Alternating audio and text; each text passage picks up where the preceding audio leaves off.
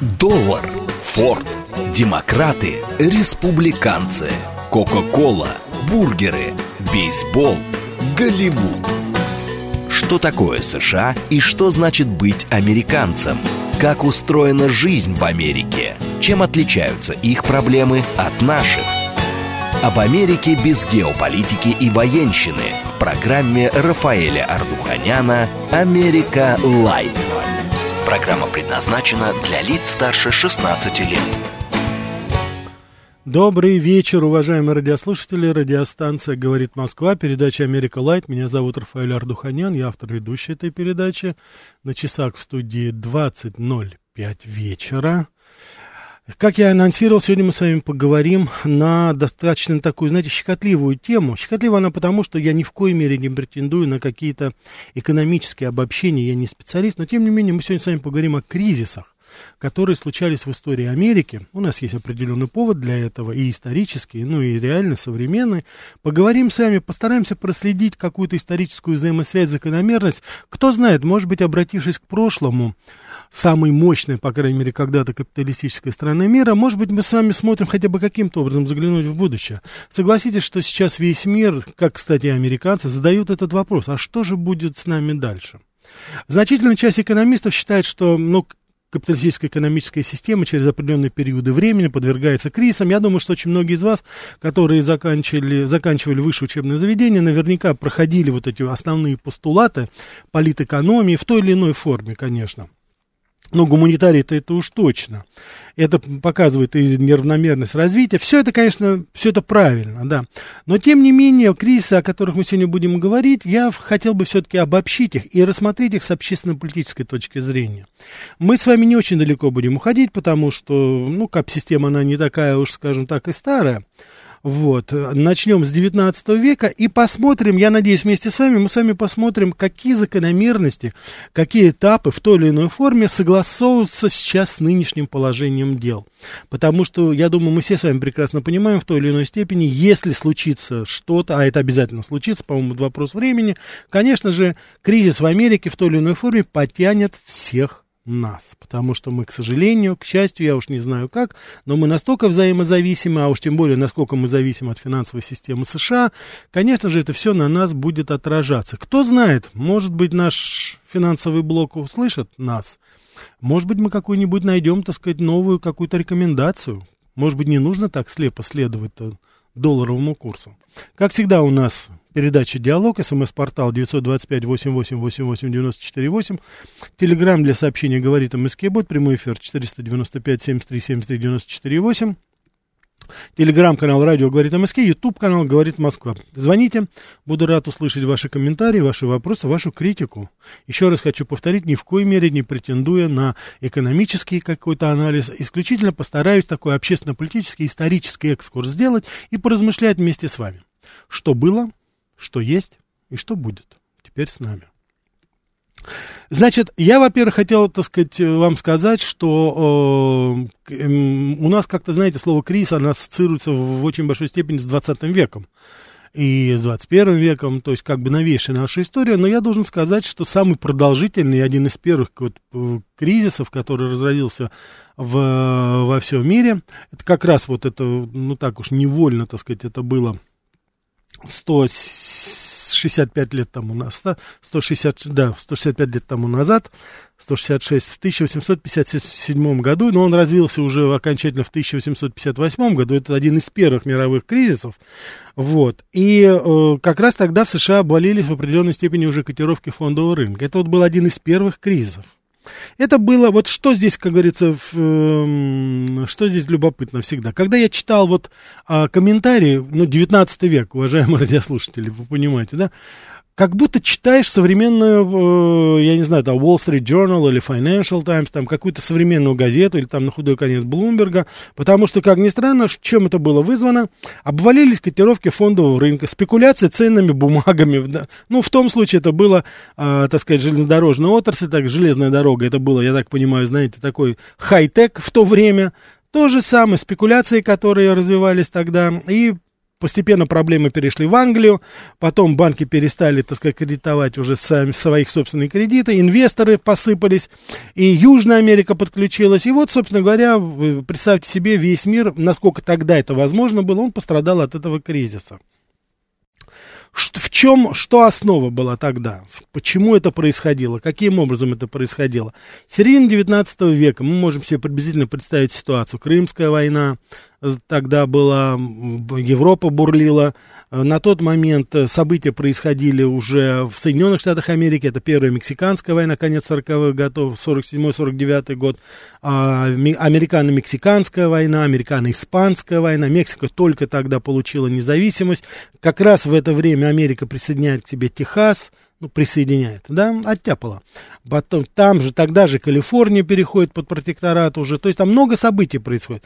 Я хочу обратить ваше внимание на то, что любые кризисные явления в той или иной степени, они связаны с определенными политическими событиями того времени, всегда. Я не беру сейчас сказать, что было, как что говорится, изначально было. Кризис, потом изменения или политические изменения. Я все-таки исхожу из того, что, наверное, политические какие-то сдвиги, которые происходят, они все-таки в очень большой степени потом провоцируют те или иные кризисные явления. Потому что если мы с вами перенесемся в более понятную ипостась 20 века, это Великая депрессия 1929-1933 годы, мы все с вами прекрасно понимаем, что это отголоски, с одной стороны, Первой мировой войны, и с другой стороны, своеобразная предтеча Второй мировой войны. И именно тогда, вот на тот момент, и политические изменения, которые происходят в Европе и в Америке, они вызывают вот этих кризисные явления в очень большой степени. И как мы с вами уже потом знаем, это признается многими специалистами, я соглашусь с этим, что, конечно же, выход из этой вот Великой депрессии э, на тот момент капиталистический мир решил вот в форме такой Второй мировой войны. Он не предполагал, что это будет таким образом. Они думали, что на заклание будет отдан Советский Союз, Германия обескровленная будет повержена потом англосаксами. Но получилось все совершенно не так. Мы с вами прекрасно знаем, как получилось. И э, наше знамя было водружено над нацистским а, Рейхстагом на тот момент. Но суть это не изменила политические изменения, которые тогда происходили, обратите внимание, ведь Ялтинская конференция была в 1945 году, а в 1944 году уже было заседание в маленьком канадском городке Бреттон-Вуд. Вот эта знаменитая финансовая, как говорится, система, которая тогда была выработана. Обратите внимание, финансовая, скажем так, мировой саммит, он произошел на год раньше, еще война не закончилась. Вот, еще даже, так сказать, э, мы только-только вступили на территорию Третьего Рейха, освобождая Восточную Европу, а уже тогда наши, как говорится, партнеры по, э, по коалиции, по антигитлерской коалиции уже считали денежки, уже привязали все свои финансы к доллару, доллар был привязан к золоту, ну и дальше понеслось. Поехало вплоть до 1973 года. У нас вот тоже, видите, такой 50-летний юбилей с того дня, когда Ричард Никсон, президент Соединенных Штатов, отменил золотой стандарт, золотой эквивалент доллара. То есть отныне доллар больше не обеспечивался золотыми запасами, золотым запасом Соединенных Штатов Америки. Несмотря на то, что даже сейчас, насколько вот специалисты говорят, золотой запас Америки является самым большим в мире, но тем не менее обеспеченности уже доллара нет. Почему? Потому что запаса стало меньше, золота меньше. Да нет, золото у них практически постоянно увеличится, но просто уже столько долларов напечатали. Там не то, что золото, по-моему, уже меди и серебра не хватит, чтобы это обеспечивать. Это тоже вот своеобразный такой момент. 16 лет после первого кризиса, 1873 год, вот 150 лет, Второй мировой экономический кризис – Опять же, так сказать, это все было вызвано, начиналось в Южной Америке, в Соединенных Штатах, перекинулось на Европу. Опять спекулятивный рост, опять недвижимость. Вот почему я сейчас провожу эту параллель. Один из последних кризисов, я убежден, многие из вас это застали, 2008 год, это вот относительно недавно было. Чем был вызван опять? Опять же спекуляция в области недвижимости. Я помню как раз этот год, потому что это был год, когда я уезжал из Соединенных Штатов Америки. Я прекрасно помню, что тогда творилось в Америке. Это было просто что-то невообразимое.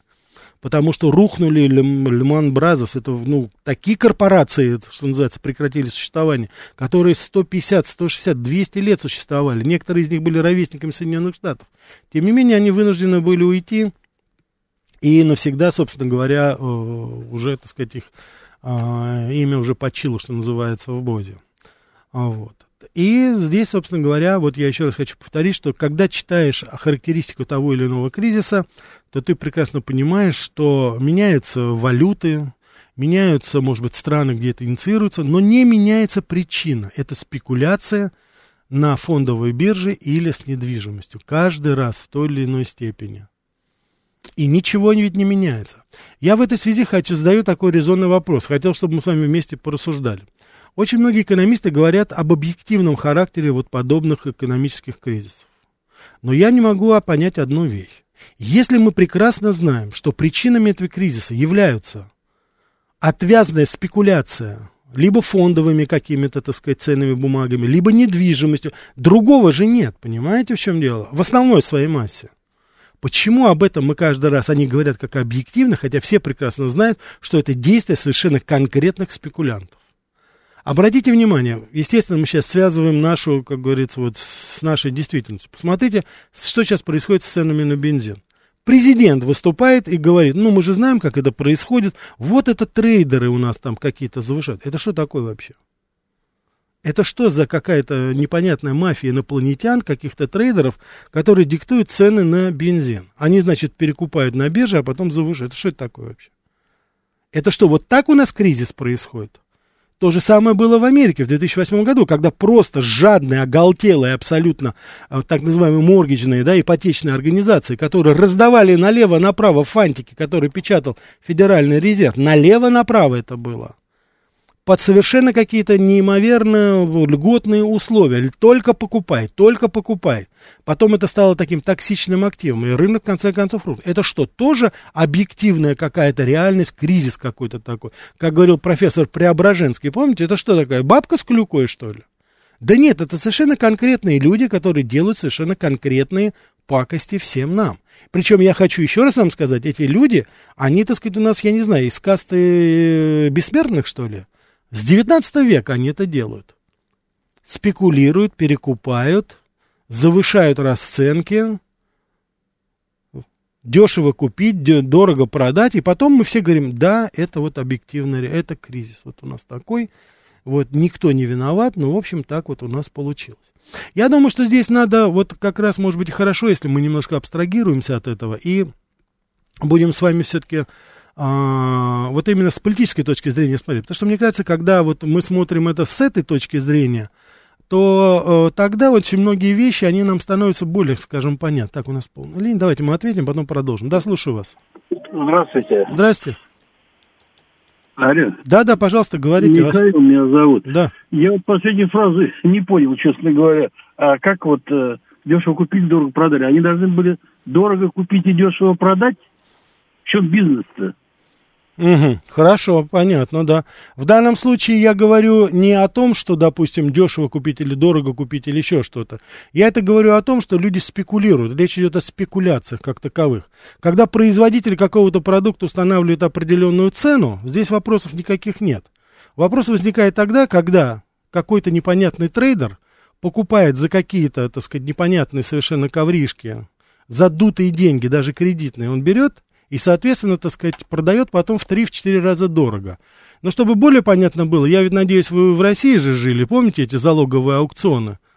Когда на кредитные деньги, которые выдавало же, собственно говоря, государство российское, скупалось наша, наши заводы, стратегические отрасли, а потом все это продавалось или перепродавалось, или, так сказать, IPO э, делалось по совершенно другим ценам. Вы считаете, что это что? Это нормально, что ли? Вы считаете, что так и должно, что ли, быть? Я вообще-то так, если честно, не считаю. И в данной ситуации мы с вами говорим, что в, в очень большой степени, э, наверное, будет пересматриваться все-таки общая политика. Вот, кстати, Григорий Санкт-Петербург как раз и пишет. Все идет к исламскому банкингу. Я не очень, как говорится, знаю смысл, но смысл, да, я знаю, что как раз вот в кредитных операциях э, среди исламских стран э, практикуется вот этот бэнкинг, который, как, как говорится, практически беспроцентный. Вот видите, так тоже можно. Так, Виталий Фили, а разве не в 1971 году Никсон отменил привязку к золоту? Так, Виталий Фили, опять вы, как говорится, с матчастью ко мне. 1973 год, 50 лет. В 71 году происходило что-то другое. Так, давайте мы еще возьмем. Да, слушаю вас. Добрый вечер. Добрый вечер. Москва. Да. Спасибо за передачу, за тему, точнее, вот, которую сегодня выбрали. Интересно. И хочу сказать, что вот, как предыдущий слушатель сказал, те, кто торгуют, ну, участвуют в этих мероприятиях, конечно же, они задают вопрос, а в чем тогда смысл? Ведь смысл в том, чтобы у них смысл в том, чтобы подешевле купить, дороже продать. Да. Э, есть другая когорта людей, которые покупают, те, наверное, совершенно по-другому думают, но я скажу, что, мне кажется, есть и третья когорта, то, о чем вы сказали, что это несправедливо, в конце концов. Есть же какая-то норма должна быть, и я считаю, что это просто неограниченная жадность вот, собственно говоря, дельцов, приводит каждый раз вот к этим проблемам. И, но заметьте, они так построили теорию, сегодня вся экономическая теория, мне кажется, вот, ну, та, которую мы знаем, э, на этом зиждется. Да. То есть они себе обосновали все это, и они говорят, что наша, ну, их жадность – это естественные процессы экономики. Вот Совершенно и... верно, да. Спасибо. Я считаю, что с этим надо бороться. Спасибо вам большое. Я вот очень рад, что вы тоже это сформулировали. Именно это я, я присоединяюсь и к вашему мнению. Именно об этом вот мы сейчас и говорим. Потому что почему-то считается совершенно нормально абсолютно дармовой спекулятивный капитал, который присваивается кучкой абсолютно бессовестных людей. Я понимаю, что сейчас у многих из вас может вызовет определенную иронию, бессовестные, да, вот говорим о бизнесе, а мы говорим там совестно, совесть. Да нет, вы понимаете, есть определенная все-таки совесть, есть это. Она была всегда на Руси, она была, кстати, и во всем мире. И вот, в частности, вот ваш пример, который здесь приводит наш уважаемый радиослушатель по поводу исламского банкинга, допустим, то, каким образом вот и богатые страны залива, как они предоставляют кредиты, абсолютно льготные, либо вообще беспроцентные, либо там какие-то мизерные совершенно платежи, там, которые еле-еле покрывают издержки. То есть это тоже, вот они помогают, это тоже. Есть другие формы. Почитайте, пожалуйста, вот наших, почитайте Гончарова, наших писателей просто, я имею в виду, да, почитайте Лескова, почитайте о жизни купца Островского, почитайте то, каким образом жили наши купцы, русские купцы, вот 19 век, это недалеко, Горького почитайте, дело Артамоновых, почитайте другие. Посмотрите, ведь там же дела велись немножко по-другому, при всем при том, что там были не ангелы там, или еще что-то. Но в данной ситуации я говорю, что просто есть и другие формы, когда люди ведь думали не только о себе, а люди вкладывали деньги, ну, в человеков, понимаете? Откуда все наши Третьяковские галереи, Солдатенковские больницы, так сказать, и прочее? Это же, это же все строили те люди. Они делились как бы с обществом. И поэтому, может быть, в какой-то степени э, есть, с моей точки зрения, есть какие-то все-таки гармоничные пути для того, чтобы вести этот бизнес. Кто знает, может быть, этот путь и приведет нас к бескризисному обществу. Вот эти у меня такая фантазия абсолютно. Да, слушаю вас. Алло. Да. Да, слушаю вас, да, говорите. Здравствуйте, здравствуйте. Ведь вот помните, вот, а, Сталин всегда подчеркивал, что противостояли во время войны две системы, вот, социализм, капитализм. Да. Вот, Сталин показал свою эффективность. Вот, то, что сейчас вот культивируется, так сказать, у нас все это уголовное преступление, спекуляции и прочее, так сказать. Вот, и вообще, как бы, так сказать, что такое фашизм? Власть финансовый капитал по Димитрову, собственно говоря, чтобы вот победить, так, фашизм, с которым мы сейчас боремся в Украине. Угу. Мне кажется, вот власть капитала... Я думаю, спасибо вам. А, я думаю, вы очень хорошо уточнили, потому что, да, действительно, ведь в, в очень большой степени, помимо мужества и духа русского народа, который победил фашизм во Второй мировой войне, в Великой Отечественной войне, конечно же, это еще и был выигрыш системы. Это был выигрыш социалистической системы. Разве возможно было вне рамок, допустим, мобилизации социалистического общества перебросить тысячи заводов из европейской части за Урал, Сибирь и начать производство так необходимой нам продукции для того, чтобы противостоять врагу? Это было бы просто невозможно. Так что, конечно же, и это является очень большим фактором и показателем. Вот Алексей Фрей, наверное, он у нас, я так понимаю, наш американский слушатель. Опять русским рассказывают, что деньги это плохо, а пахать хорошо. Алексей, вы не умный человек, если такие вещи говорите. Ну что значит? Во-первых, никто не говорит, что деньги это плохо. Вот. Кстати, я не понимаю, почему вы иронизируете, а пахать хорошо. А пахать что, плохо, что ли? Ну, не надо так высокомерно себя вести. Я понимаю, что вы, скорее всего, наверное, из Соединенных Штатов. Немножечко избавляйтесь от этого вашего шовинизма-то. Но уже оснований-то особых нет для этого. Посмотрите, что у вас там происходит. Или, если не знаете, что у вас происходит, послушайте нашу передачу «Револьвер» вот сегодняшнюю. Я там очень подробно рассказываю, основываясь на информации, полученной из американских источников. Так что не стесняйтесь, пожалуйста. Давайте мы еще возьмем. Да, слушаю вас. Да, говорите. Алло, здравствуйте. Здрасте. А, вот я недавно включился, послушал вашу Да, пожалуйста. Вот вы затронули тему бензина и все, а, допустим. Угу. Я вот не могу понять, а почему тогда вот у нас говорят то, что а, это самое, вот НПЗ встает на ремонт. А почему у нас так мало МПЗ в стране? Хороший вопрос. Хороший Почему? вопрос. Неужели нельзя было построить там сотню этих МПЗ и все? И тогда, ребята, гоните за границу, гоните куда-то еще. Но обеспечьте свой рынок. Свой я с вами согласен, я с вами согласен абсолютно. Спасибо за звонок. И я, более того, я хочу сказать, что я, не, опять же, не хочу вторгаться в сферу, которая немножко все-таки далека от меня, вопросы там энергетической безопасности. У нас на нашей радиостанции очень много выступает экспертов по этому поводу. Но э, это же вопрос просто в данной ситуации приоритетов. Кого вы обеспечиваете прежде всего? Ну, нормальная страна, здоровая страна, здоровая экономика, она обеспечивает сначала себя, а потом отправляет на экспорт. Выгодно, невыгодно. Это же вот мы с вами подходим к тому вопросу, о котором вот здесь со мной некоторые спорят, там, а что же, они должны бесприбыльно работать. Причем здесь не бесприбыльно, работайте с прибылью, кто говорит? Вопрос стоит только в том, что есть определенные приоритеты. Тот же самый рабочий, который работает на тебя, где и производит тот же самый бензин там или дизель, который ты гонишь за рубеж, ему же надо добраться до, до, до завода. Этому человеку надо на выходные поехать отдохнуть со своей семьей. Он же бедет и покупает бензин, как все остальные. Даже вот элементарно, если подумать. Неужели непонятно, что социальная напряженность внутри страны, она гораздо дороже потом обойдется? Ну, она гора- гораздо дороже обойдется. Виталий Филипп пишет правильно. Наши нынешние бизнесмены, госкорпорации вкладывают в «Зениты», «Локомотивы», а уж, конечно же, нет, так сказать, вот в музее, в Третьяковку. Тоже ведь правильно.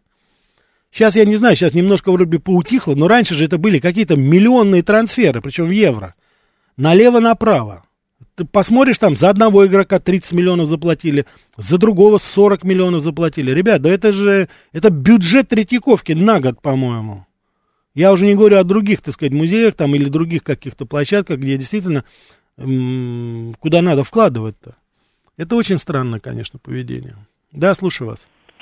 Здравствуйте, э, Здравствуйте. Владимир Скантемировский. Да, Владимир. Э, вы, вы прикиньте вот так вот по времени, после 1917 года, когда думали о народе, когда строили больницы, когда строили Третьяковки, после 17 года разворовывали Россию, отбирали у крестьян хлеб, устроили голодомор и все продавали за границу.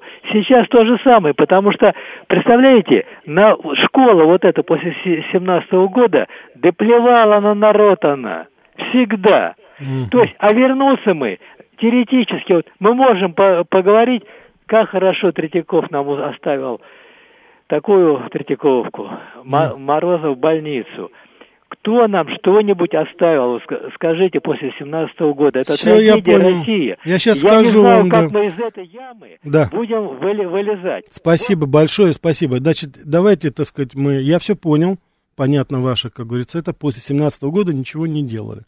Уважаемый э, радиослушатель, я беру подряд, поэтому, и вы знаете, я никогда не спрашиваю имя. Значит, уважаемый радиослушатель, если вы с Кантемирска, вы выйдите, пожалуйста, вот сейчас, оглянитесь в Москве хотя бы. Или поезжайте, допустим, в Санкт-Петербург, или поезжайте в Казань, или поезжайте в... Это города, где я был и что я видел. Если вы после этого говорите, что ничего не делается для народа, если вы говорите, что абсолютно ничего нет, если вы не заходите, я не знаю, где вы продукты покупаете, если вы не заходите в наши продуктовые, любые абсолютно, и вы считаете, что там недостаток в еде или еще в чем-то, если вы так действительно считаете, ну тогда я могу вам сказать только одно. Вы тогда живете в каком-то подполье, и я вам настоятельно рекомендую из этого подполья выходить. При всей неоднозначности, при всей, как говорится, проблематике, которая у нас есть, которая существует. Никто это не, как говорится, не заретуширует, мы говорим об этом, но говорить о том, что ничего не делается, говорить о том, что не строятся новые суда, новые самолеты, да, пока еще тяжело, да, пока еще со скрипом, да, пока взятки, да, несовершенная судебная система, да, произвол силовиков, все это есть. Но вот так вот подземельно, так сказать, рассуждать о своей родине, мне это немножко даже странно, понимаете? Просто действительно очень-очень странно. Вот 52-51 пишет, в СССР кризисов не было, потому что не было фондовых рынков. Я с вами согласен. Я, кстати, хотел бы вас попросить, уважаемые радиослушатели, посмотрите, 1929-33 года, жесточайший кризис на Западе. Посмотрите тогда достижения первых пятилеток в Советском Союзе. Вот чтобы, как говорится, почувствовать разницу к вопросу о том, какая система, как она лучше адаптируется в кризисных ситуациях. Сейчас я вам предлагаю послушать интереснейший выпуск новостей радиостанции «Говорит Москва», а потом продолжим о кризисах. Что такое США и что значит быть американцем? Как устроена жизнь в Америке? Чем отличаются их проблемы от наших? Об Америке без геополитики и военщины в программе Рафаэля Ардуханяна «Америка. Лайв». Добрый вечер еще раз, уважаемые радиослушатели. Да, ну вообще-то резонанс, конечно, вызвала эта, так сказать, тема. Я не знал, что так. Думал, как говорится, что будет так все спокойно, в историю окунемся. Нет, страсти кипят здесь. Спасибо, Григорий Санкт-Петербург. Спасибо, что Сермиц присылает, стратегический инвестор. Стратегический инвестор, вы пишете, Рафаэль, при всем уважении к вам, вы же никогда не создавали своего производства, не продавали свои услуги. Поэтому ваше рассуждение о бизнесе и о прибылях сплошная абстракция. За все хорошее против всего плохого. Уважаемый стратегический инвестор, много вы про меня знаете. Что я создавал, чего я не создавал, участвовал я в создании производства или еще что-то. Я уже достаточно давно живу, мне уже седьмой десяток, так что, пожалуйста, не зарекайтесь, что называется, на будущее, когда не знаете. Я бы на вашем месте бы так смело бы не утверждал. На этом я просто остановлюсь, потому что рассказывать, как, как ни странно, по этой теме могу очень много. Так, слушаю вас. Алло. Да, да, слушаю Алло. вас. Да, да, Здравствуйте. Здравствуйте. Я вот звоню тоже. Алло. Говорите, вас слушают. Да, соскочило, да? Что? Ну ладно, сейчас мы потом обязательно возьмем. Так, Опять да, это, угу. а, Мак пишет насчет Казахстана, но я не в курсе, так сказать. Так вот, Алексей Фрейден пишет. Вы всех оскорбляете или только меня? Я же из Москвы. Я так понимаю, это тот самый радиослушатель, который, а, так сказать, э, прислал сообщение. Алексей Фрей. Алекс Фрей. Вы, если, насколько я могу судить, если вы из Москвы, то я знаю, почему вы по-английски пишете свое имя. Конечно, ваше право, но у меня были все основания полагать, что вы именно, так сказать, ну, если не из Америки, то из-за границы. Иначе вы, почему вы тогда Фрей подписываетесь? Это первое. Второе. А, ваше послание, ну давайте я его зачитаю. Как вы думаете, что я должен был подумать? Опять русским рассказывают, что деньги это плохо, а пахать хорошо. Ну что русским? Вы себя не относите, что ли, к России, я так понимаю? Ну тогда скажите, опять нам рассказывают, что деньги плохо, а пахать хорошо, хотя я этого и не говорил. Вы как-то абстрагируетесь, с одной стороны, от России, а когда я говорю, откуда вы, предполагая, вы почему-то сразу обижаетесь, вот, по крайней мере, из вашего сообщения, говорите, я из Москвы. Ну вы тогда и пишите, как москвич как гражданин этой страны, России, если, конечно, вы, как говорится, себя считаете таковым. И не вводите меня в заблуждение. Да, слушаю вас. Здравствуйте, меня зовут Анна. Анна, добрый вечер, рад вас слышать. Лезу я, конечно, не на свою поляну. Ну, деньги, конечно, хорошо, но чтобы заработать большие деньги, по-настоящему большие деньги, надо пахать и пахать. Конечно. Причем с утра до вечера, 7 дней в неделю и 365 дней в году, к сожалению. А Владимир с Кантемировска, я хочу сказать, если он живет на Кантемировске, у них там есть метрополитен, если мне память не изменяет. Угу. Вот это вот то, что осталось после советской власти с 17 -го года. Да. Это как минимум. Я уже не говорю о железных дорогах, аэропортах и той самолетной базе, которая у нас была и которая, к сожалению, исчезла в 90-е. Но я что звоню-то? Вот я когда вольно или невольно ввязалась в бизнес, угу. мне объяснили очень доходчиво, двоюродный брат моего мужа, угу. что прибыль, деньги, это, конечно, очень нужно, очень важно, но прибыль как таковая, она не должна быть самоцелью, она должна быть как стимул для дальнейшего развития бизнеса. Совершенно верно. Вот. И если у тебя успешный бизнес, а вокруг все разрушается, Конечно. то твой успешный бизнес никому будет нафиг не нужен. Конечно. Конечно, грубо говоря. Конечно, конечно. Другими словами, если разрушается экономическая среда, что рано или поздно разрушится твой бизнес. Конечно. Вот. Конечно. Но здесь главное, у нашего бизнеса, вот понимаете, у них нет ответственности, у них нет баланса между доходом, какой-то рациональностью и вот какими-то социальными обязанностями. Да. А вот в Америке как раз часто это и бывает. Да. Да. У нас ведь нет никаких фондов, у нас нет никаких благотворительных аукционов, пусть даже по мелочи. Но ведь нет или нет? Да, у нас традиция, это, кстати, вот отдельная. Анна, спасибо вам большое. Ну, как всегда, слово мудрости. Спасибо вам, Анна, большое. Я думаю, что лучше, чем Анна, наша уважаемая радиослушательница, и не скажешь по этому поводу. Никто не против прибыли.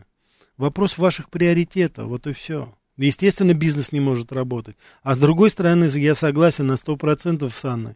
Но если вокруг вас все будет сыпаться, кому вы этот бизнес-то сделаете? В свое время, я помню, Генри Форда спросили, почему он так дешево продает машины, то есть делает маленькую надбавку, наценку. Ну, он сказал, что я хочу, чтобы просто чтобы мои рабочие покупали эту машину. И вот вам, пожалуйста, результат. Величайшая автомобильная держава, которая показала всем пример развития этой индустрии, которая, ну, фактически на этих колесах была построена э, Америка. Давайте мы еще возьмем. Да, слушаю вас. Алло. Да, Алло. да, да. Я, я люблю вашу радиостанцию, но не могу до вас дозвониться из-за этой Анны. Она что, работает у вас, что ли? Без конца одна Анна. Простите, пожалуйста, вы вот если так будете реагировать, я сегодня, кстати, уже сказал по поводу того, что, так сказать, э, нельзя у нас нападать на наших радиослушателей. Ну, вам некого критиковать, что ли? Вы вот в кое я так понимаю, вот вы не могли дозвониться, вы сейчас дозвонились, но я вынужден вас отключить, потому что я не могу допустить, чтобы вы негативно говорили о наших, причем это не только об Ане, а о любом нашем радиослушателе. Критикуйте кого угодно, меня, допустим, я вот зачитываю там, допустим, критические высказывания в мой адрес, Путина, правительство, кого угодно, но не трогайте, у каждого есть свое мнение. Радиостанция называется «Говорит Москва», понимаете? На этой радиостанции «Говорит Москва», говорит Москва, говорит по-разному, говорит с разным темпераментом, абсолютно разные мысли. Поэтому, ну, пожалуйста, будьте немножко терпимее. И к вам тоже тогда будут терпимее. Да, слушаю вас. Здравствуйте, Ростислав. Да, Ростислав, здравствуйте, да, добрый вечер. А, все разные кризисы с Европой. Я вот не стал бы злорадствовать, но ведущие нашего радио почему-то озлились именно на Париж, хотя что им Макрон плохого сделал, интересно. Он что ли ими 24 года правил? А в чем разный кризис? Это удивительно, но уехавшие туда от нас москвичи признают, что в Испании по-прежнему самые чистые пляжи в Европе, а в Париже самые стильно одетые пенсионеры. Угу. И это информация к размышлению. И специально ли нам тут кризис в Европе, тут нам этими кризисами отвлекают нас от реалий России. Спасибо. Угу. Ну, я не знаю, как вот, я очень давно не был в Париже, и, и, ну, давно уже, там, лет 12 не был, да, по-моему, последний раз я был.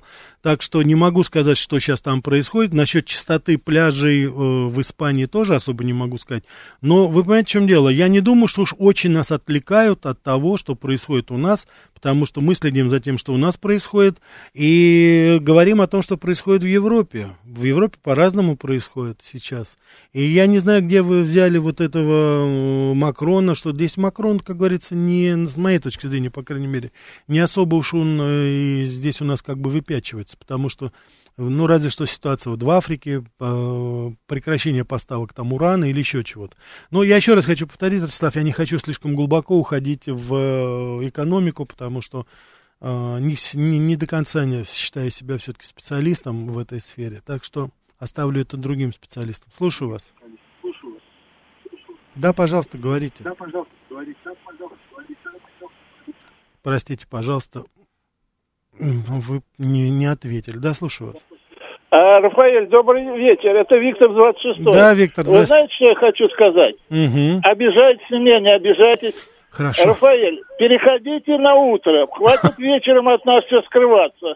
Утром вам больше, это самое, радиослушатель будет вас слушать за ваши Отличные передачи. Всего Виктор... вам хорошего. Жгите, Рафаэль, не стесняйтесь. Спасибо. А чудаков не обижайтесь. Спасибо, я ни в коей мере не обижаюсь и никого чудаком не считаю. Виктор, но у меня же есть утренняя передача «Револьвер». Вы сегодня же, по-моему, вы, вы были, так сказать, на эфире в 10 утра. Передачу «Револьвер» в пятницу никто не отменял, так что утром мы говорим с вами о том, что происходит в российско-американских отношениях, что происходит в Америке. Ну а сейчас мы немножко с вами историей занимаемся в таком, знаете. Давайте мы вернемся к нашим. Я сейчас буду брать ваши звонки, уважаемые радиослушатели. Я, так сказать, ни в коей мере. Просто хотел бы еще дать вам информацию. Плавно давайте мы перейдем все-таки вот период 1929-33 года, это Великая депрессия. Я хочу сказать, что это не самый продолжительный кризис, это ошибочно. 1873 год кризис был дольше, 5 лет он продлился. Депрессия 4 года. Это как раз вот была, так сказать, э, так называемая рецессия. Мы с вами знаем, что происходило с банковским сектором. Отразилось это, безусловно, все и на европейских государствах. Но вот единственная страна, которая была этому не подвластна, это был Советский Союз.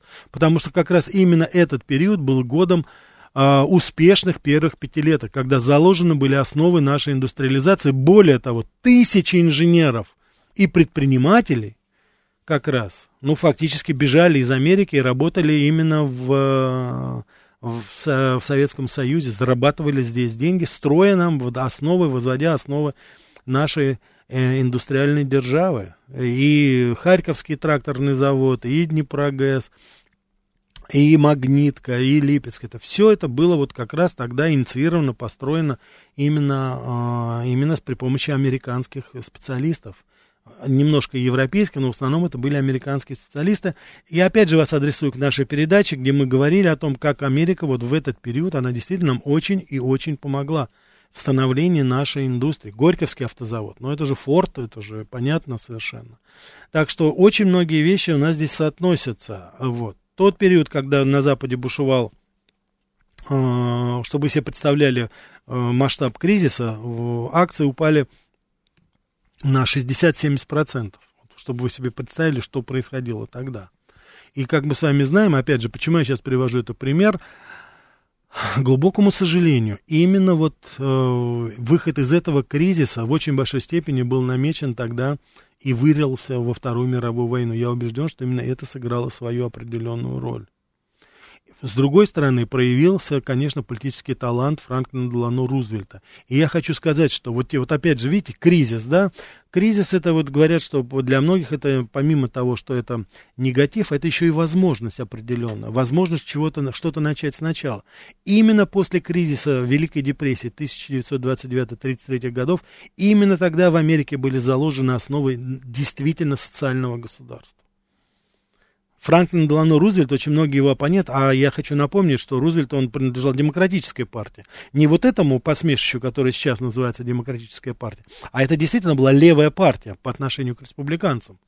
И его называли коммунистом, социалистом, как угодно. Вот его новый экономический курс, если мы с вами вы почитаете, но это просто программа индустриализации ВКПБ, которая была написана основы на социальные фонды, создание социальных фондов, пенсионных фондов, обеспечение э, по безработице. Там многие вот основы были заложены именно тогда, именно Рузвельтом. И это тоже кризис, потому что Рузвельт своим гением, гениальным провидением, он увидел, что вот тот кризис, вот то, что происходило тогда в Америке, а это был социальный взрыв, потому что там же страшно, что творилось в Америке. До каннибализма доходило, люди голодали. Я еще раз вас адресую к замечательной книге Стейнбека «Грозди гнева». Почитайте или фильм посмотрите. Там очень хорошо это описано. Вот именно этот период в жизни э, Америки на примере одной семьи, которая перебирается с э, голодной Оклахомы в Калифорнию, чтобы начать там новую жизнь, да, именно это же как раз вот послужило. Это тоже вот кризис, он дал возможность снивелировать социальные противоречия, которые тогда были помимо всего прочего. То есть функция кризиса, значит, не только это война, но это еще в определенной степени социальные изменения внутри страны. Вот я бы очень хотел, чтобы те кризисные явления, которые у нас сейчас происходят, а, они связаны, допустим, с санкциями. Я бы хотел обратить внимание при всей моей критике правительства, но посмотрите, как сейчас постепенно, медленно пока еще, но мы выкарабкиваемся постепеньку. Я вот слышу, открываются новые заводы. Сейчас строится недалеко от Москвы завод по изготовлению, значит, вот этих новых аккумуляторов для электромобилей. У нас сейчас начинаются новые самолеты строятся, наконец-то, новые суда. Мы наконец-то немножко начинаем производить. Мы становимся нацией производителей, чем, кем мы всегда и были, индустриальной державой. а не постмодернистским этим финансово надутым каким-то непонятным пузырем, который сдуется при первом же ветре. Так что это возможность, кризис это возможность, надо это использовать. я искренне надеюсь, что именно так сейчас вот у нас и правительство и сориентировано. И, по крайней мере, я очень надеюсь на это. Да, слушаю вас. А, добрый вечер, Рафаэль. Да, добрый вечер. А, вы знаете, я, к сожалению, не с самого начала слушала передачу, угу. но у меня вот уже давно возник вопрос, который я, у меня не было повода вам задать. А вот сегодня, по-моему, такой, такая возможность у меня появилась. Вы ведь общаетесь, вы несколько раз об этом говорили, что вы довольно плотно общаетесь со своими знакомыми в Соединенных Штатах из да. разных социальных страт. Вот. Ну, это и понятно, поскольку вы занимались журналистской деятельностью. Скажите, вот у вас э, после общения с этими людьми, а разговоры, как всегда, наверное, идут в том числе и об экономическом положении, потому что от него зависит э, положение всех семей американских. Вот, вот у вас не сложилось впечатление, что население Соединенных Штатов ощущает, что э, в какой-то обозримом будущем причем довольно близком уже, э, разразится что-то похожее на тот кризис, который вот вы сейчас описывали. Спасибо, Спасибо, да. Спасибо вам за вопрос. Вы знаете, частично вы уже и ответили. Да, действительно это есть. И я вам благодарен, потому что я бы, наверное, не, я бы не знал, как это сформулировать. Вот просто начать говорить вам о том, что там американцы, они обеспокоены, это, ну, это немножко выглядит так по-пропагандистски. И для вас, уважаемая аудитория, я бы не осмелился вот так в лоб как бы говорить. Но вот исходя из вашего вопроса, да, поверьте. И вот то, что я говорил до этого во многих других передачах, если вы слушали, американцы, они реагируют на это по-своему. Кто-то уезжает из страны, если там у него есть возможность на каком-то минимуме жить, они уезжают жить за границу где дешевле, где нет вот этих налогов, особенно из Калифорнии. Кто-то из них пытается что-то изменить, пытается найти какие-то новые формы, новую работу или еще что-то. Но общее вот это тревожное состояние, оно есть, оно действительно есть.